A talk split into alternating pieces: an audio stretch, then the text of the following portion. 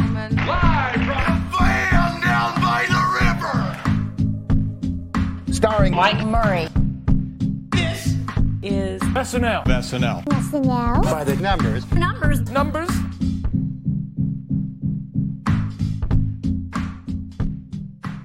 Chalamet returns. Tiny horse is all grown up. Baldwin cameos. There's the opening haiku. We are covering episode 952 of Saturday Night Live, season 49, episode 4. I am Mike Murray of the SNN, and I want to welcome back Victoria Franso. Welcome back to the show. How are you? I am excited to talk about Mr. Chalamet. Awesome. Did you like Yeah. you like the show? I did. It was a lot of new to me's in there. I haven't seen anything of Timothy's prior, not even the last time he hosted, but we'll talk about that. All right. And welcome back, as always, Jon Schneider. He's the Neve to my Max of this network, you know? So always happy to have my OG on the show. Yeah, and I feel like Victoria just catfished me with what she said. I can't believe she hasn't seen the first Chalamet episode. That was one, one of the best episodes of season 46. And it was pretty much the same episode, right? Like you it's like as much as close as you can get between one and twos for host. That was this episode. So uh, very excited to be back with you, Mike. Always love being a part of the show. This is uh, where we started things off. So very excited to get to talk through all the stats of the week with you. Absolutely. I mean, this was like a direct sequel, no? Yeah. To that Chalamet episode. Yeah, we're gonna we're gonna dive into it, but um that So aspect of our, I our first by the fun. number show, by the way, was probably like, or maybe our second one that we did was pretty soon after this episode. So uh, we once did discuss Chalamet on an SNL stats by the numbers back in the day. Yeah, and I was excited. I, I felt like that uh Paul Rudd on Hot Ones, that like meme, like me and John, like, look at us, like we're we're still doing it. We have a return ho- like look, you know. Yeah, um, anyway, yeah. So I, I thought the show was was good, but um, let's let's look at some screen time. Let's let's dive into it. Um, and Victoria will, will take it away and and find out how similar that show was, and then we'll look at that after. All right. Um, first, I would love to be the hot sauce on the table in this Sean Evans and Paul Rudd moment. I just would love to be a watcher for you. But that being said, um, taking over the screen is Timothy Chalamet with 22 minutes and 56 seconds. Uh, coming up right now after him is Heidi Gardner with 11 minutes and 14 seconds, which uh, I love. I miss seeing a lot of her. Then we have boygenius with 8 minutes and 54 seconds, followed by Phoebe Bridgers at 70 minutes and 31 seconds, Julien Baker at 7 minutes and 27 seconds, Lucy Dacus, if I'm not mistaken, is 7 minutes and 7 seconds. And then going back to our regular cast members with James Austin Johnson at 6 minutes and 21 seconds, Ego Nwodim with 6 minutes and 20 seconds, John Higgins up there for the very first time with six minutes, or at least the first I know of, with six minutes and four seconds, with Colin Jost right behind him at the five minute range with five minutes and 26 seconds, Chloe Troast, newbie, with five minutes and one second, uh, Kenan Thompson with four minutes and 33 seconds, uh, head babyface himself. And then there's Sarah Sherman at four minutes and 25 seconds, followed by three threes of Mikey Day at three minutes and 36 seconds. Punky Johnson, three minutes and 32 seconds. I did, I've been saying I want more Punky, and I finally got more Punky, but I still could use a little more. Uh, and then rounding out the three minute mark is Bowen Yang at three minutes and 29 seconds. Then we have other uh, babyface uh, Marcelo Hernandez at two minutes and 43 seconds. Andrew Dismukes at 2 minutes and 18 seconds, Michael Che at 2 minutes and 10 seconds, and then Molly Kearney at 1 minute and 36 seconds, uh, Chloe Fineman 1 minute 33 seconds, which is surprising to me. I feel like we got way more than that from her, but nonetheless, the numbers don't lie. Uh, our PDD boys, Ben Marshall at 1 minute and 23 seconds, Martin Herlihy at 1 minute 20 seconds, uh, the best Tim Scott impersonation I ever did see by Devin Walker at one minute and 12 seconds. And then uh, guest, a special guest with of Alec Baldwin at 13 seconds. Uh, last but not least, we have Steve Higgins at six seconds, and then Michael Longfellow with a great Bill Hader impersonation at five seconds. All right, John. Any surprises here? We got Heidi back on the top. Uh, not surprised about Heidi being back at the top. I feel like she is uh, the heart of the show uh, for many episodes uh, since uh, the beginning of season 48. So, uh, you know, very strong performance from her here at 11 minutes and 14 seconds statistically. really dominant in terms of her comparison to her next closest cast member. You know, almost doubles the time, like a minute shy of doubling the time of the next closest cast member. So, I mean, that is a huge, huge discrepancy between the top cast member and the second. I have to wonder, Mike, if that is the biggest discrepancy we've seen between a cast member and the second cast member in a given episode. Do you know of that? I'll look into that. That's a good point. Yeah. So, uh, really impressive uh, from Heidi over here. I mean, on the other side of things, uh, I'm really sort of interested in the trajectory of Kenan Thompson this season. It's the first season in a long time that I could remember where Kenan is really not dominating statistically. Have we reached his peak? I know we're talking about a career that never seems to end, but is it possible that he actually peaked in 47 and 48 and we're going to now look at the tail end of his career? That's a question that I'm interested in. And then my other big story of the week is really the second year players in Michael Longfellow, Molly Kearney, and Devin Walker have really done practically nothing in this season so far. Just putting it out there. You know, sometimes I'll throw on the phrase uh, uh, "danger watch." Like we're we're in danger watch right now um, for Molly and Longfellow. So I looked at his stats from last year. He was at 327. Uh, well, that's what he is for the season right now. So he's averaging 52 seconds per episode. Um, he was at 927 at this point last year. That's just through his first four episodes. And then I always like to go back and see, not making any predictions or saying anything, you know, bad. No, no, no omens here. But Aristotle, four minutes fifty three seconds in his first four episodes. Lauren Holt, four ten in her first four. So Michael Longfellow at three twenty seven. That's like super low. So just wanted to bring that to the table first. And he also trails all three Destroy Boys. So if you, they're in the montage now, they're getting a sketch a week. And Michael Longfellow's, you know, in seven seconds in the rap battle sketch from Bad Bunny, and now five seconds in a pre-tape. We didn't even see him live. So, John, where does it go from here from for Michael Longfellow? I love Michael Longfellow. I, I think out of the four uh, sophomore players in the cast, I actually think he has maybe the strongest potential. Like when all is said and done, he has the ability to end up being maybe the greater cast member out of these. I know Marcelo has like the skills, but I do think Michael Longfellow has like a uniqueness to him that uh, I think is really really strong. Uh, Devon and Molly, I'm still waiting to see what you know what we could possibly see from them. But anyways, so I, I think Mikey Longs has it in him. I, I just don't know what exactly is happening there. And this was the point that I really wanted to make to the two of you tonight, and then I'll stop talking, which is I keep thinking about this. I think if you went to like 90% of people who watch SNL and you said who is a feature player and who is a repertory player, they would have no idea what you were talking about. I think that is a like category that yes, you see it in the montage. Yes, we talk about it here, but like the the naked eye cannot tell the difference between a feature player and a repertory player in the way that you could back in the day where these were mostly extras and sketches or once in a while popped off. So to me if that is the case why are we getting so little from some of these feature players? Because the show hasn't treated feature players like feature players in a very long time. And that's like one of those things that i'm thinking about for a while now Great point. Um, obviously, the the bottom ones we can tell are featured players, but Sarah and JJ being now in the upgraded, they, they've since lapped Punky and Andrew, which I've mentioned that a few times. So they're like have superseded that, but I'm not seeing a big jump from the new ones other than Marcelo. But I have to bring this up before I forget. We did a preseason by the numbers with our friend Darren from SNL Nerds, and I made the bold prediction that Jost and Che would step down after Christmas. So that was that was my bold take.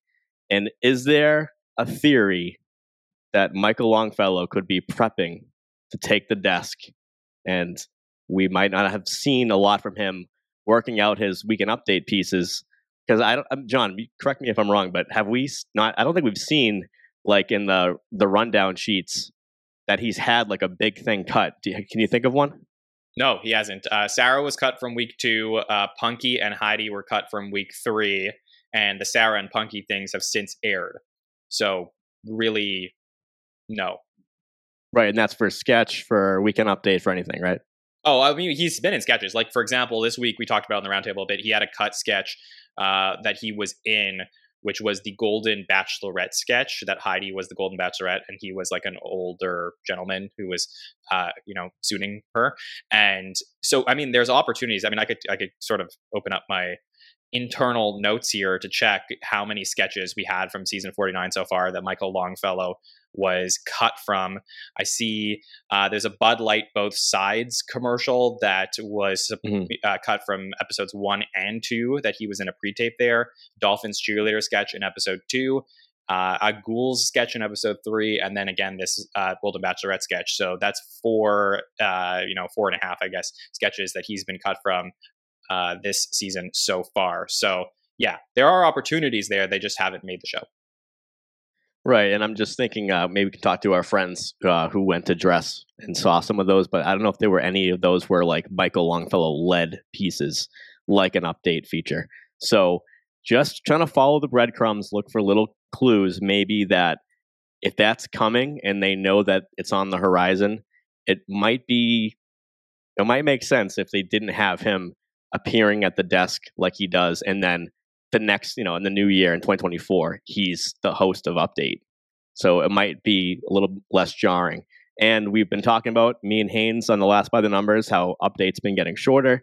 We've had three sub 10 minute updates, one desk correspondent um, for each. So something's going on. There's there's something in the water right now at 8H with update. And I think my preseason prediction, if that is the case, we're going to look back and say this made sense. So Victoria, what do you think about you know our conversation on Michael Longfellow, and if my prediction could hold any weight at all? Well, I was going to ask, do you think anyone would join Longfellow at the desk, or would it, it would be him solo dolo? I've been on the record saying that they're they need slash want to have a woman at the desk. So I would I would predict if I had to that it would be Longfellow and somebody else, either a writer or someone from outside. Um, but I could see that happening with Longfellow and a female co-host. Okay.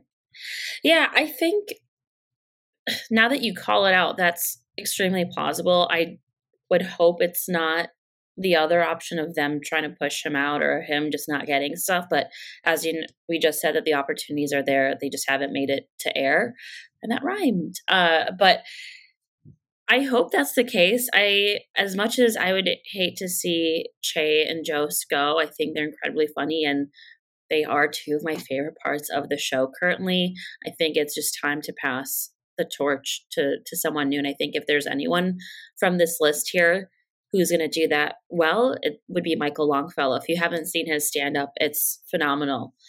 And, you know, I think he has the charisma and, and the talent to do it. I respect the bold call, but I don't under like I don't understand why Che and Jost would come back for the start of season 49 and leave after half a season. Like that doesn't there's there's not like a lot of like great Yeah. logic there to me because I- with I Cecily I, think- understood. Well, I, I think it's because the same way that everyone came back after the SNL at home and now in a writer's strike truncated season 48. So it might just be that they didn't want to go out like that. So if not knowing it's your last episode could kind of feel not so warm and fuzzy. Okay. So if they want to come back in, you know, be in the room for the regime change. Christmas would be a great time to do it. Get the last joke swap hmm bid farewell to that team. I don't know. What do you think, John? I uh, uh, I think the mystery person booked for the Christmas show could indicate that you have a point, but we'll get to that over the next few weeks. But We won't mention who that is. yes, we'll we'll, we'll be nice. Uh, so, uh, but regardless, uh, if that's a possibility, I would find it very bizarre to then like, and I and I mean this nicely, Mike. Like I find it very bizarre to your point to then uh, not give Longfellow a lot of screen time if that was if they were grooming him for the update desk. Like if anything, if this was, I saw somebody in the chat, uh, Gelp mentioned uh, Colin Quinn and Norm. Like Colin Quinn was doing a bunch of like update pieces as a correspondent prior to being an anchor. Like I think if that was the case and this was really what was going on here, Michael Longfellow would make two or maybe even three appearances at the update desk in the fall prior to actually becoming that anchor. I, I just I would be surprised if that was the direction that they ended up going in. And again, out of those three feature players, you know, besides Marcelo, who I think is really, really crushing it in his second year, like from Devin and Molly and Michael Longfellow, I despite Michael Longfellow's five seconds, I, I actually don't think he's the one in the biggest trouble here. I still think that Devin and Molly are the ones who are needing to find their place on the show more than Michael Longfellow, who is, you know, clearly very good at something very specific. True. All, all, all good points. Um, but it, it, it will be fun to look back because I just think that if that is the case, then he might be doing a lot behind the scenes. He, I mean, for all I know, he could be shadowing Che and Jost if that was if that were the case. So maybe he's not writing a lot of material for himself that he would normally do to propel himself further. That makes sense. I was going to say there's probably a lot of a lot of prep behind the scenes that they're doing and wanting him to focus on that's keeping him from being on air. Yeah, uh, yeah, I, I, don't buy it for what it's worth, but I'll just say, like, I just think, I think he just had a bad week. That's all it was. Uh, and I think, yeah, I, I think, like, like I said, like, I don't think that the viewers know the difference between the featured and repertory players. Mm-hmm. I do believe there is a learning curve to SNL, so it makes sense why you would have, uh, you know, people who have in terms of longevity, not been on the show that long, not appear as much. But like we are now, I guess, uh, 22 episodes into the four of their careers at the show. At this point, 22 episodes into an SNL career, I'll say like, you know, maybe at most 30, but really this is the point where we should start to understand what it is you can do at the show. Mm-hmm. And with all due respect, to Devin, who was given like a really fun role as a uh, presidential candidate and has had a couple of really nice sketches, and Molly, who had a fantastic Ana de Armas episode at the end of last season. I'm still not 100% sure what their range is at the show yet. I'm waiting to see that. And I would love to be able to come on here. We're now halfway through the first half of season 49. And I would love to be back here for the Christmas by the Number show and tell you that I've seen at least a couple things from Molly Kearney and Devin Walker that I can feel confident in going into the second half of the season. Right, and I'll give an update on the, their career because John, you mentioned that you know 22 episodes into their career. Here we are, 18 last year for this year. So the the standings right now for that class of last year would be I'll include Marcelo too. Um, he's at one hour six minutes fifty. This is every episode that Marcelo's been in so far, and I'm going to say the rest as well. Molly at 5304. Um, Devin at 5436, so he's actually ahead of, of Molly by a minute. And then Michael Longfellow at 4841. So we're going on stats alone and not the eye test or the comedy test, then Michael Longfellow is in fourth place of his class. So I'll go to you, Victoria, um, for, with your background in sketch you know, what should the show do with? Well, let's start with Molly because I thought they were so great in that pre-tape and the Brendan Gleeson, and then they had their big moment at the end. So both of those cases, Molly playing themselves.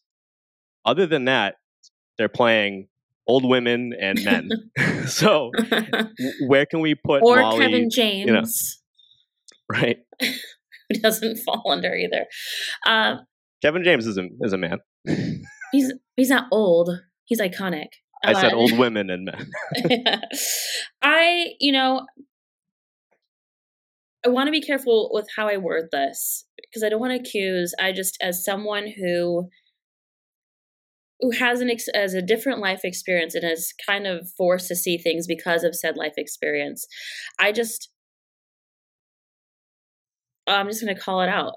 Devin Walker and Molly Kearney are come have very different life experiences and it's kind of a bummer that we're not seeing more of them it's kind of a bummer that we have to fight for punky johnson to get more screen time it's kind of a bummer that we have to fight for more bowen yang and even for someone like marcelo hernandez who is incredibly talented and very funny i mean the, this is it's un you can't doubt it one minute. But if we're going to do diversity and as someone who's part of an SNL diversity program, I think we need to see more of it. We just are we writing for those people and those experiences? And I think that's that's a concern of mine if I'm being completely honest and that's something I want to see more of.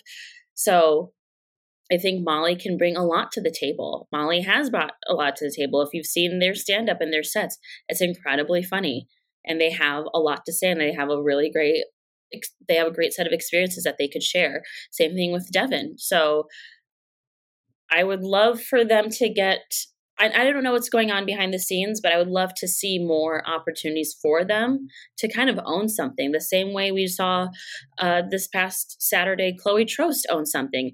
Chloe troast is on here for five minutes and one second when you just said that these folks only had three minutes. So it's it's you know, I just want to call that out there and put it out there that we just need to, we being SNL needs to address that if if the case is that they're not giving them the same amount of opportunities to share their and I'm glad you said it because I, I think I think it's really important to address. It's an important subject to talk about, and it's something that we don't shy away from here at the SNN. So we could talk about diversity at the show and how it does affect people. It is a subject that I have brought up many times on our Cast Countdown podcast that I've been doing. Whenever we come across um, you know, a black man who was maybe on the show in decades prior who said that there was no black writers around to help get his stuff on. Like that is something that you have to take into account when you're evaluating somebody's legacy at the show.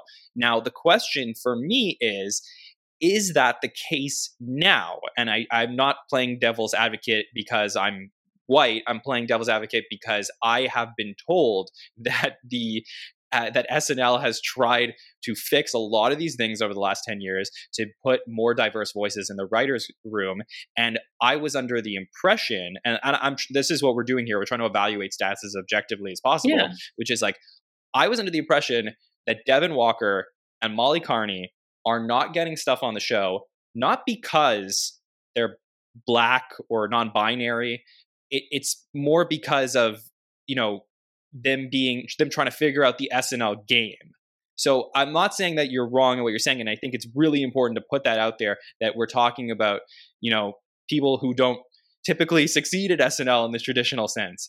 But at the same time, if that is the case, like if they're not doing well on the show because the system is still in place where people, you know, where it's not it's always just white people that do well on the show, then uh, then I would love to know that because I haven't heard that from anybody that's worked in the show in the last ten years. Like my understanding is that the show has gone way better at that, and I need to applaud them for their efforts in doing stuff. Besides maybe their booking choices of the host, I think that like SNL has produced sketches in ways now that they never would have 10 years ago. So I'm trying my very, very best to evaluate everybody on an equal playing field and if it's not that case, then I guess that's like I would love th- something to be spoken of. So like we know that. I mean, and that's I I don't want to take away from what SNL's done. Like there are obviously incredible improvements. I don't want to take away from that. I don't want to diminish that. But there is always work to be done. Yeah. And you know, the SNL game wasn't created for certain people. You know what I mean? There still has there's still going to be little kinks in the system that we need to iron out. But I don't know. I like it said, I I don't know what's going on. It is just kind of interesting to see. It's just coincidental. And so obviously there's always room for improvement. There's always room to be better and to be more outspoken. And maybe it's just giving them a little bit more opportunity to find out what it is that they can really do for the show. Yeah, and just to put a button on this important discussion, I wouldn't be doing my job if I didn't provide some stat context. so last season, season 48, the top five screen time getters of the cast, not including update anchors. Number one, Kenan Thompson. Number two, Bowen Yang.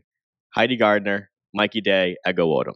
So in a vacuum, if I said these are the faces and voices we are seeing the most, and I listed those five names, it would be hard to say like SNL has a white guy problem like they did in the 90s or something. So just just trying to do my, my job by saying who who we're seeing the most in the cast. So one week we see Michael Longfellow at five seconds, and you know we see Molly at a minute 36, and we're seeing Marcelo um, at 243. So it's it's going to ebb and flow, of course, and of course um, Marcelo had a huge episode with Bad Bunny as well.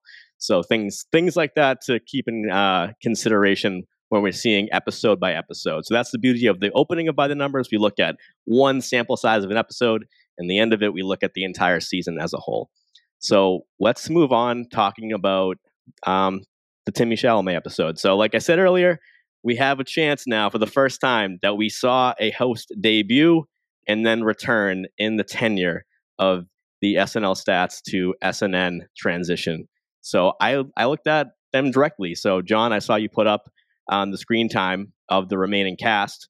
Interesting enough, no Kenan in that episode, so that was a very rarity. A rarity. Yeah. He was uh, filming a show Kenan.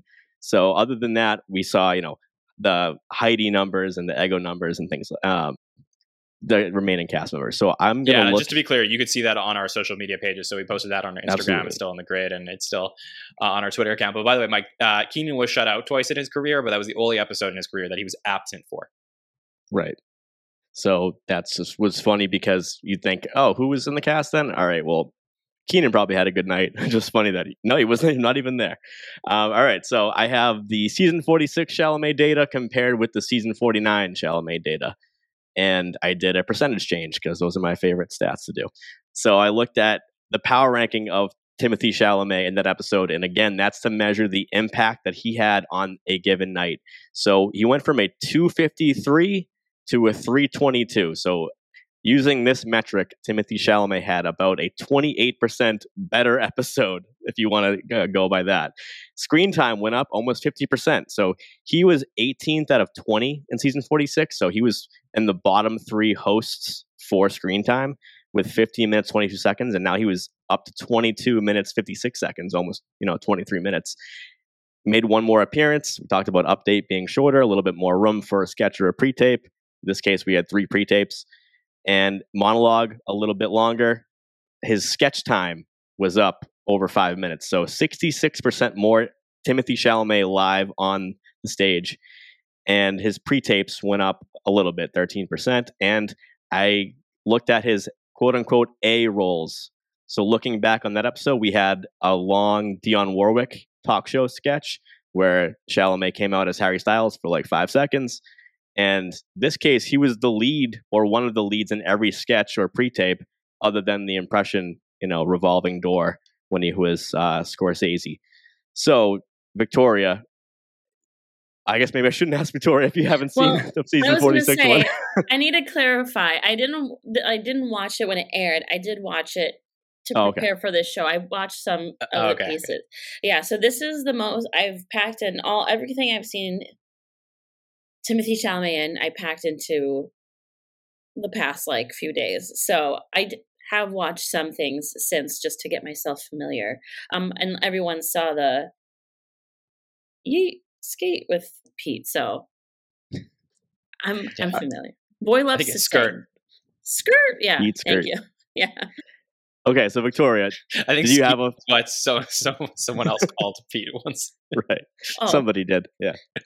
um, did you have Anyway. which which one did you like better? Let's open with a softball question: season forty six or season forty nine?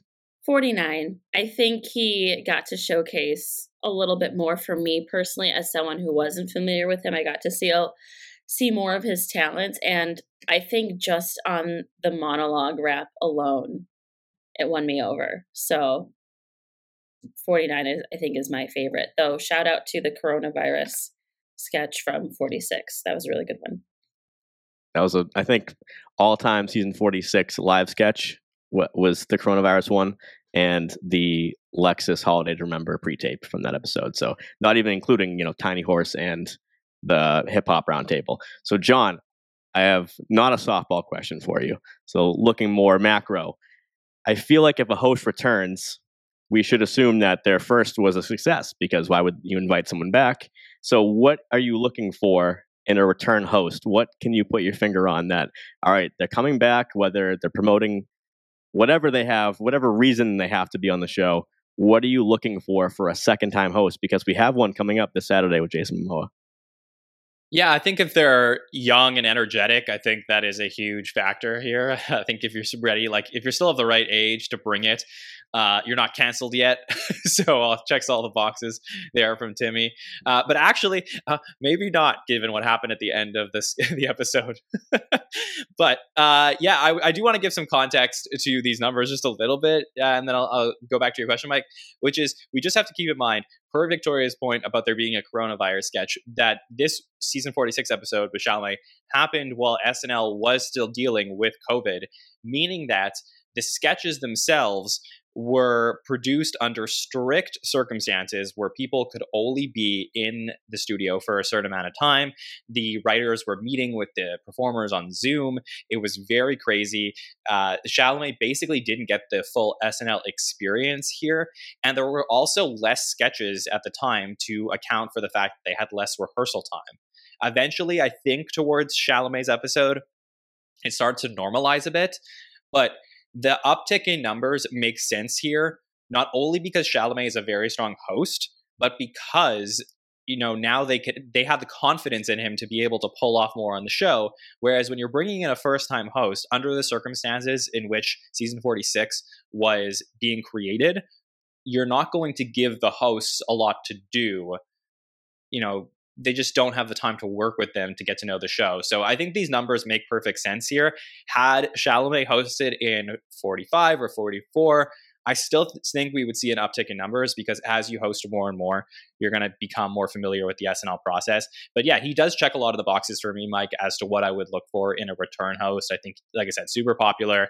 Um, the fans seem to love him, and he really did host one of the best episodes of season 46. Agreed. And I'm glad you brought that up because we can't ignore the COVID vibe that SNL had to deal with and the restrictions and all that. But just again to push back with some stats, Daniel Kaluuya had over 20 minutes as a first time host in that season. Um, Dan right, Levy had over 20 minutes. Right. Yep. Dan Levy. That was uh, that was still in winter though, right? Yeah, I, I guess I would say like the pre Christmas episodes.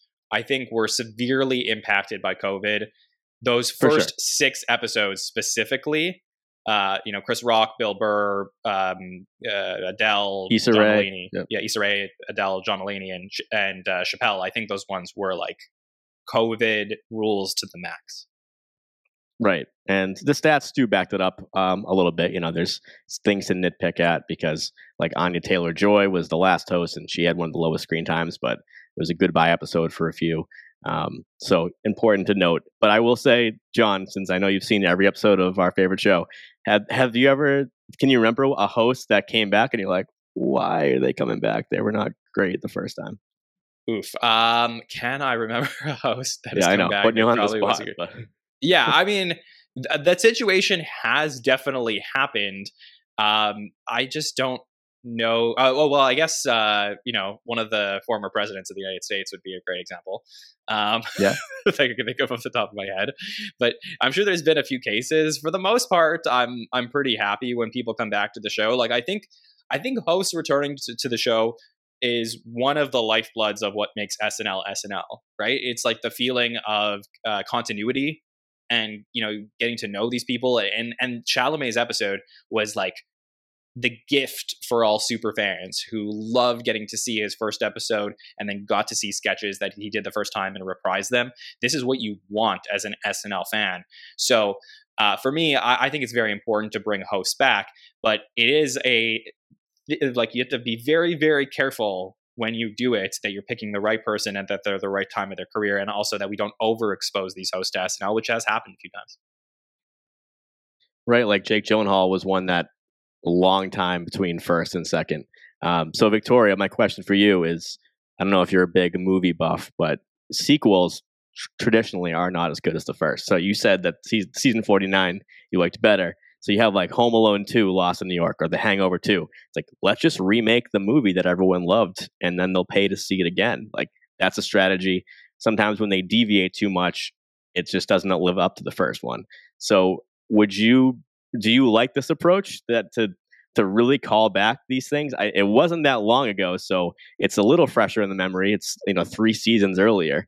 So is this? I always like to ask that question to the guests: is if if I notice a trend and the stats can back it up, I usually like to ask someone's opinion of is this a good move by the show? Yeah, if something works, you know, if nothing's broken, don't fix it. But I do. I mean, for example, I like the horse the arc of the horse and you know we got to see that follow through but then uh like the hip hop what is it called the oh man rap roundtable rap roundtable we could have used Pete Davidson in that again. You know, him solo was a little bit different, but still funny. It was still enjoyable. But that being said, I think them using things that work, also that feel familiar for him, I think too. Timothée Chalamet's style is very interesting to me of what I've seen in the past few days. Mind you, I've not seen much of him besides him kissing Kylie Jenner in that one paparazzi photo. Nonetheless, I think he's he does well if he can revisit something. I think he's kind of method in that way. I don't know if that's the right way to describe it, but yeah, could be could be good. I think it, you just have to have the right host to do that with. Right. And to wrap up, Jon, I'll say, what if Timothée Chalamet hosts three seasons from now and they have a third Tiny Horse and a third rap roundtable? I know this is hypothetical, so we can't judge the content of what that would be and if it's funny or not. But would you like be a huge eye roll or like let's keep this thread going because this is what we should expect, kind of like a Mulaney New York musical? I think you should absolutely keep it going. And I know that there's going to be listeners, some of them watching us live, who completely disagree with me and be like, no, we need new, fresh stuff. But you know, I think that the way that SNL does these things are to varying degrees of freshness. I think Giant Horse was a really, really great take on Tiny Horse. And if you have the right idea, definitely go for it. It's fine if we, in advance of the episode, know where a couple things are going to take place in the episode. And you would just have to keep in mind, like, again, I, said this story many times on the podcast, and I'll just reiterate it here because it's relevant. When I was in high school and I was falling in love with the show, I would sit down on YouTube or wherever it, you know, wherever I could watch SNL sketches, and I would watch, you know, a bunch of Penelopes or a bunch of Stefans eventually. You know, like these were the types of things that were really great to get your friends into the show when you're like, okay, well, there's this really funny character or these really funny sketches that they do, and you get to show them a few of them, and they're maybe five minutes a piece. So for me, I think that, you know, for Timothée Chalamet fans who really love him and he's super popular, like these are the expectations. I think people would be disappointed, honestly, if they didn't get to see another version of the horse, even if it's in a completely different way. You can reimagine how they do it, but I think that involving the horse in the show, having Smoke Cheddar Dasketta back, like I think these are things that people will ask for in season fifty-two if that is the next time we see Chalamet on the show. I agree. I I'm always of the thought that I want interesting SNL and lore of SNL and meta SNL. So yeah, I almost don't even care the, the, quality. I mean, of course I do as a viewer, but as an analyst of the show, it's more fun to to weave threads between different data points and from different eras and all that. So when we have someone like Molly Shannon come back and get you know a, a rare character or you know her biggest character, it's that's always just fun to analyze from that POV. Um, I will have to mention though, because we we started in season 46, and a big topic, if you go back and listen, was why doesn't SNL do like recurring things as much anymore? They're doing like recurring concepts, but there's not a lot of recurring characters. So, but we did have Lisa from Temecula sequel, which I feel like people did not like the second one, and the first one might have been the biggest sketch of the season.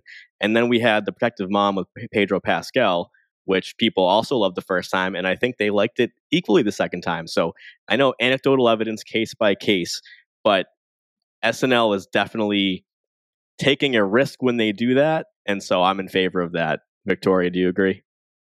Absolutely. I mean, I like Lisa from Temecula. I, yeah, I, I agree with that wholeheartedly. I think that it makes you familiar with the show, and especially I'm I love that Jon mentioned Penelope like what a great what a great reference. It made me happy. But to his point, using that and if it's a really great character and a great scene, that's going to attract more more and more people because they're going to be anticipating that character coming and you know, you'll garner a new uh audience that way too. Look, and just remember, guys, uh, that this happened this episode. She used to be Lisa from Temecula. Now she's Vivek from Ramaswamy. Tried to get the timing right on that one. But uh, yes, totally agree with everything you guys are saying. I do think that one of the, I do think that recurring characters for cast members are much more valuable to the show than recurring characters for hosts. Just pointing that, putting that out there because I do think like the idea of when you go back in the 70s and you don't know when a Coneheads episode is going to pop up, but all of a sudden, hey, we have the Coneheads with this host. That's kind of cool. Like, that's the type of thing that I've been advocating on the show since we started podcasting, which is like get back to the point where there's sketches that we really like, where you can have fun with them, create storylines, and reimagine them with different hosts. So I think SNL is getting there, but you know, I'll take what I can get right now. I do think Protective Mom and you know this type of thing that uh, that we got with Timmy, like these are all positive things for the show. So I don't want to bite the hand that feeds us at the same time. right. And people have been speculating for a couple seasons. When's Emma Stone coming back? She'll be a five timer.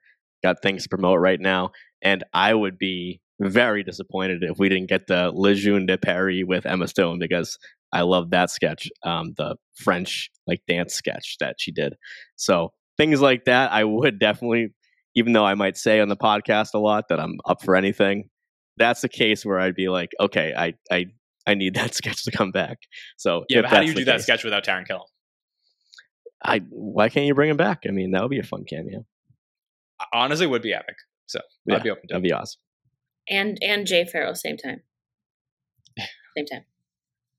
If you know, Jay you know. Pharoah would be a, would be a ripe cameo. Oh, Yeah. I dream of it. Yeah, we did we did uh, bump into Jay in uh, Montreal, Jon. That is very true. Yeah, you're a really nice guy. Did he ask about me? I, I don't remember. Oh. Yeah, I did interview chat, him, we'll by the way. It's, it, if you if you ever want to go check out my interview with Jay Pharoah, very funny Jay Pharoah interview that we did it just for laughs. Not this past year, but the season before. Which he did some characters for you, Jon.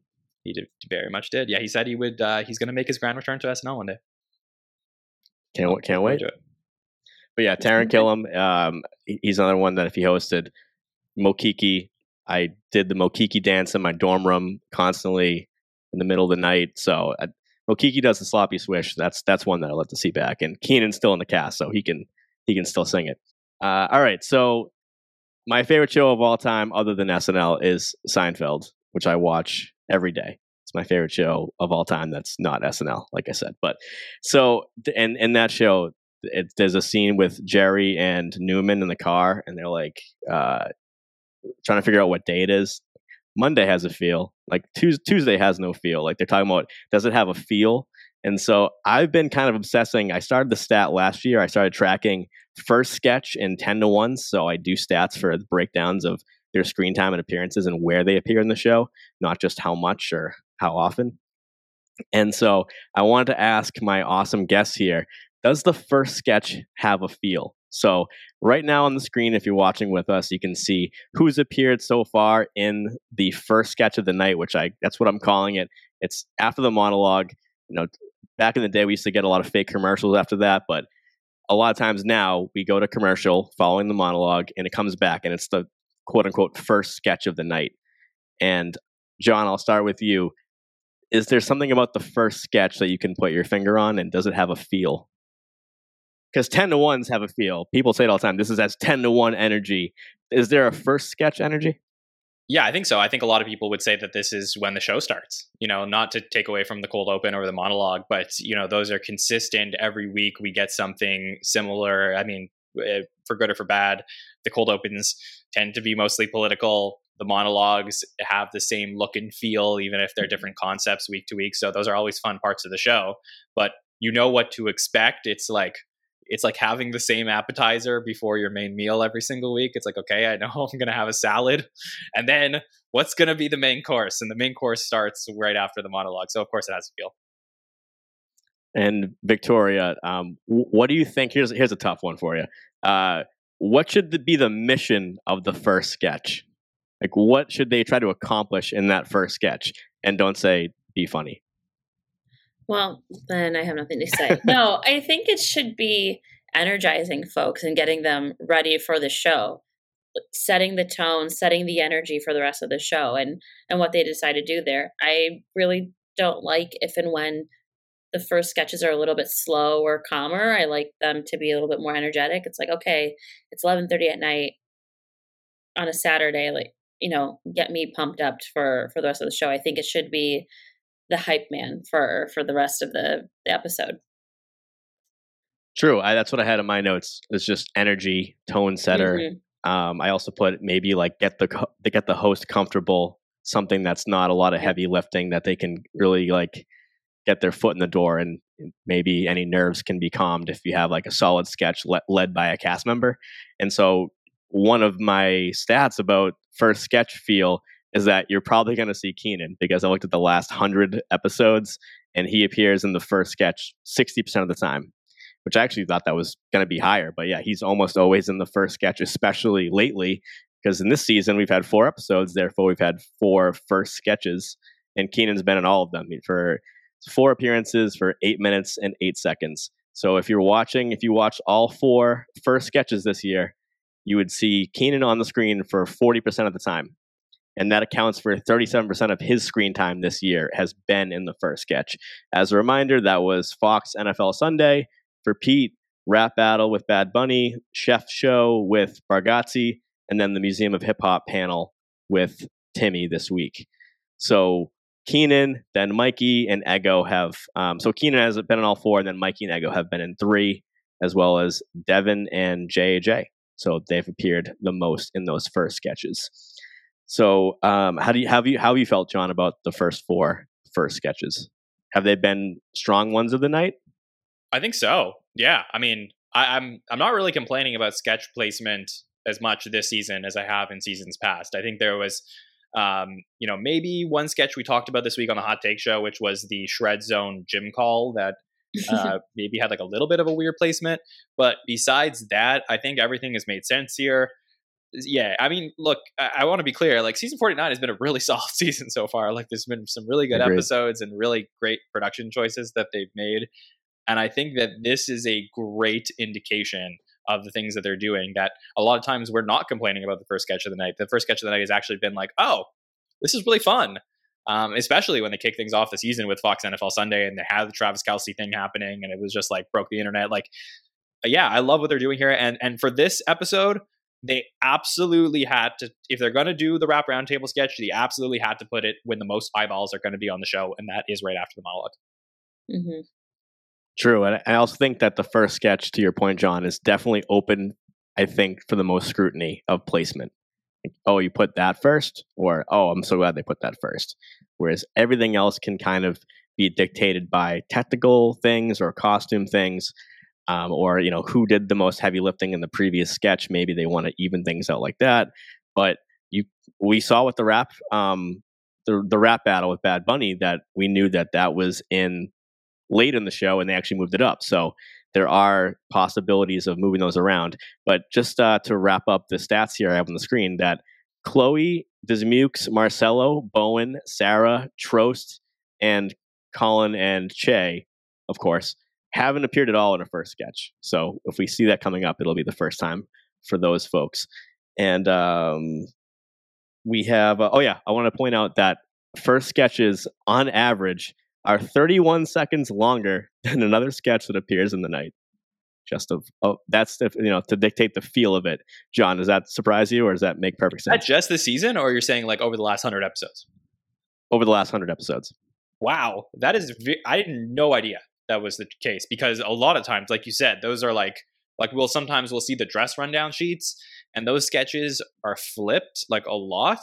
So the fact that like that actually makes me think about things from a production perspective, which is that are they limited in the choices they have for the first sketch of the night based on how long that block is between the monologue and the next commercial. I know that they do usually do sketch, pre-tape, sketch, or sketch pre-tape. Yeah, that's that's a very fascinating thing to think about.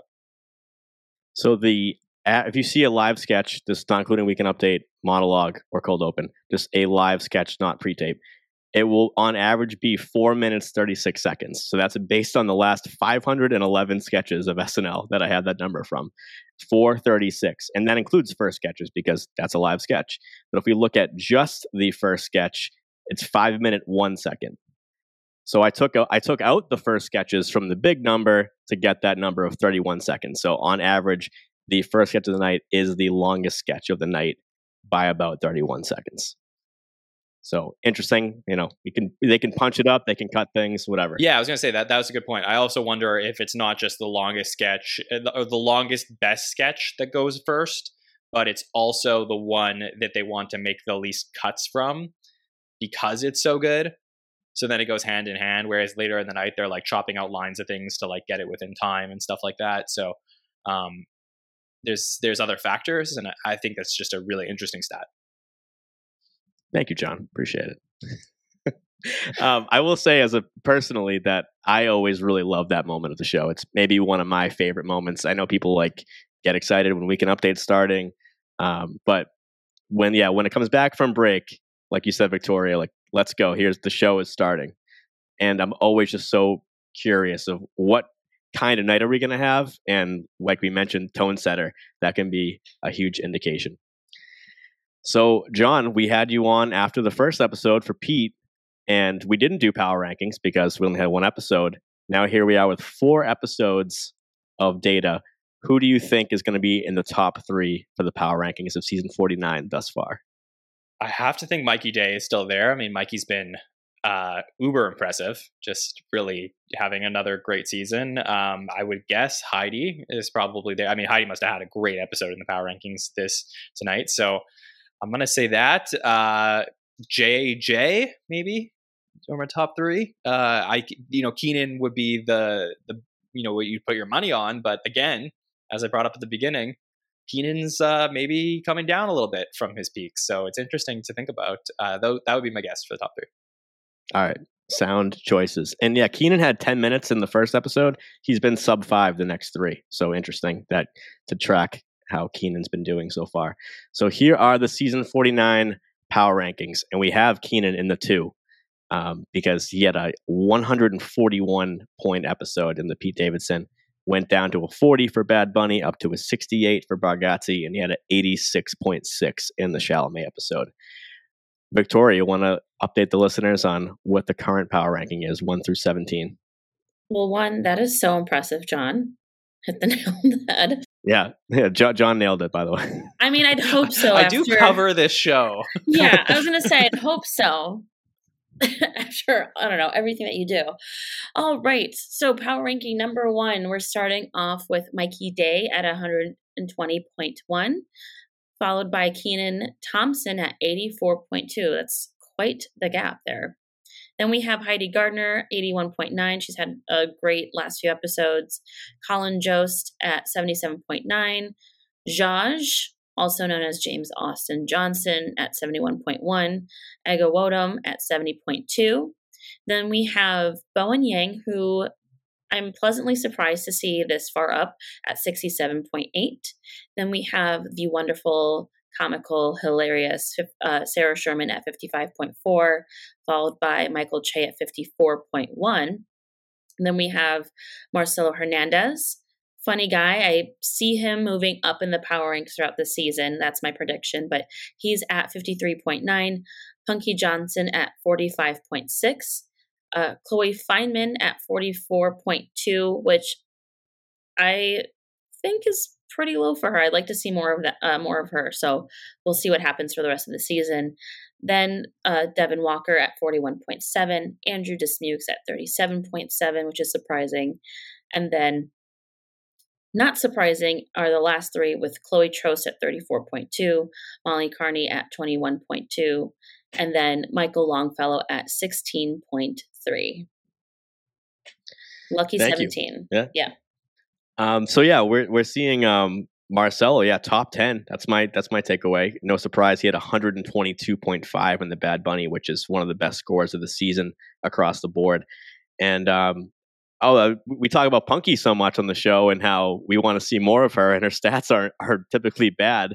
That Punky Johnson finished in 17th place behind um, all the rookies last year. So Punky Johnson's final uh, score average for season 48 was 38.1. It's up to a 45.6. So if you're on Team Punky, which if you're not, then you know we have a problem. Um, then you should be happy that Punky on average every show is doing better than last year. So Yep. her fourth season, it, it's it's about time. And then yeah, we should have we mention have to mention Chloe Troast, you know, big breakout, which I that might have been other than the callbacks, like my favorite. That was the best sketch for me in the night. Also, Chalamet's longest appearance of the show was was that sketch playing the moon, um, which was funny. John, what do you think? You're getting your first look at the updated power rankings. Yeah, I mean, everything is making sense to me here. I think from the bottom of the rankings, we talked about a lot of the players uh, that uh, the second year players. Andrew Dismukes, I still am looking for a little bit more, but but I, I am happy with some of the stuff we're seeing from Andrew this season. It- It's like it's marginally better, and I'm happy with that. And I can't complain about Punky either. I mean, Pun- Punky, I love her so much, and I'm so happy that she's finally getting a shot at the show. And yeah, I mean, imagine like SNL gave up on Punky before this point, where they got to get you know let her cook on the show and now she's getting this chance. So uh the 62.6 mike is it the highest power ranking in punky's career? Um, let me check right now. all right so michael check on that from punky but yeah very impressive uh, from her. I could see her continuing to rise. I think she's being trusted more in sketches. She doesn't Mhm. necessarily have to have a starring sketch now for people to want to put her in their sketch. So for me very happy about punky johnson here. Yeah, and I loved her little Nikki outfit in the monologue. Yeah it was so cute it was great yeah, It was very funny, and she puts again. I, I said this uh, one of the shows recently, but like you got to follow Punky on Instagram. She's posting so much great behind the scenes content about SNL and Yeah. like how she's coming up with sketches. She helped write the monologue this week, so that was uh, that was cool as well. So yeah, Punky's doing great. Um, I guess a little bit surprised to see Sarah so high. I guess the Fran Drescher thing like really put her up uh, high Yeah. as high, but without that, um, would drop pretty low, and then everything else makes sense to me.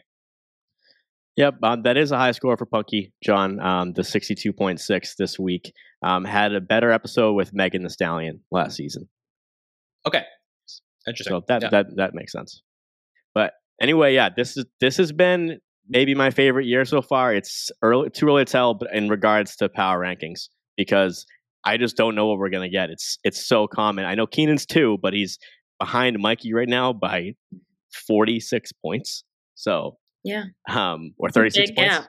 Yeah, so that's that'll level out, but um, this might be the first year that Kenan's not number one. Um, I think maybe Beck actually was number one in season forty six, so that'll be interesting. And then yeah, Sarah Sherman, who had a bad start and then a really great Bargatze episode, like Jon mentioned, the Fran Drescher sketch and an update appearance. So finally showed up there, and then had uh, a lead in the sketch this week with the the sleep study sketch. So that's what's going to be. Do you? Th- uh, Dismukes was a 50 last year, and now he's at 37.7. So, like how Punky went up, Andrew has definitely went down so far. So we, and the, again, the 10 to one this week, the uh, the Calm app, that was a sketch that probably could have been cut. I wouldn't have minded if it was cut, but that was some good time for Punky and Andrew. And how often do we get to see the two of them work together? So I like I liked seeing that aspect of it anyway. I was gonna say that was really it was wholesome also to see her comfort him. It was nice. Yeah. right. And uh, Punky adds to her wig collection that she's been posting about. Yeah. right. Honestly, Punky has probably some of the best wigs that I've seen. so top, far. top three Punky wigs. Let's go, Victoria. Nikki, obviously. I don't think two or three really matter after that, but I would say Nikki. Uh, uh, what was Mary J. Blige. You don't Blige. actually have to answer that. Okay, well, I was going to go for it, and then Queen Latifah. We'll talk about it. Okay. Yeah, and it was uh, Mary J. Blige, right? This week. Yeah, this year or this. Sorry, this week. All right. Well, that will just about do it. Um, we have Jason Momoa this week again. Wait, wait, wait. Mike, we have to update the the. Uh, oh yeah, we're doing the draft. the draft. Take Yes. it away, Jon. As promised, yes, I was told from a, a very, very kind listener on. I think she messaged me on Reddit last week, who was like, "Hey, you didn't you guys didn't update the draft standings. And I was like, well, Haynes wasn't on the draft. So, uh, but uh, we'll try and do this uh, whenever we can.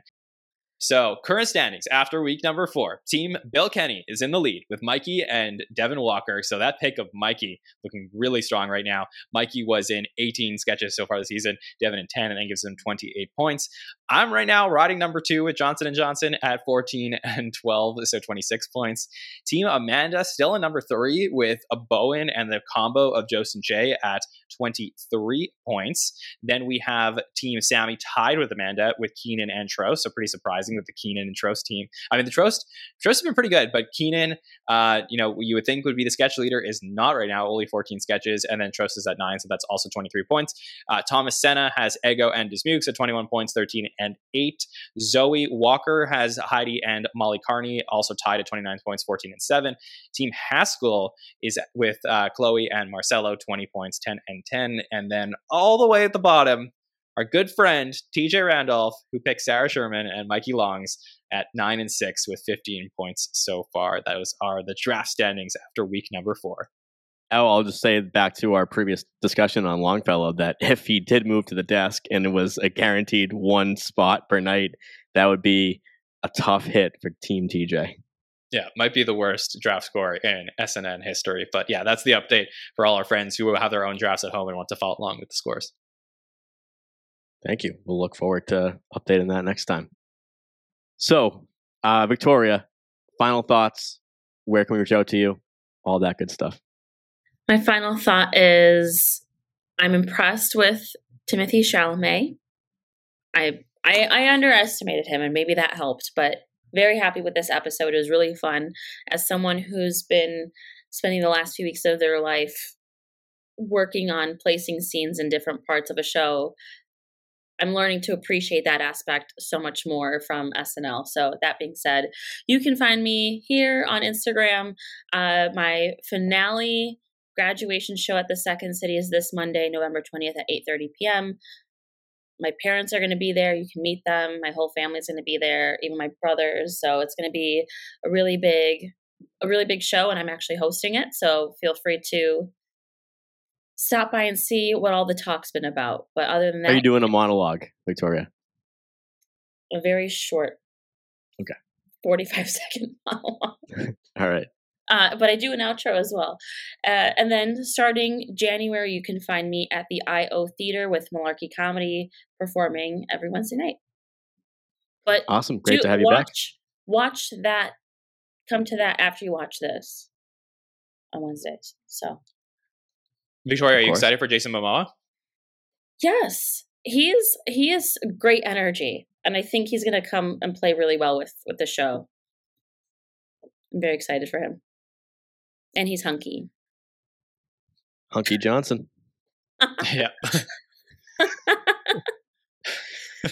Jon, what about you? Uh, we have another countdown.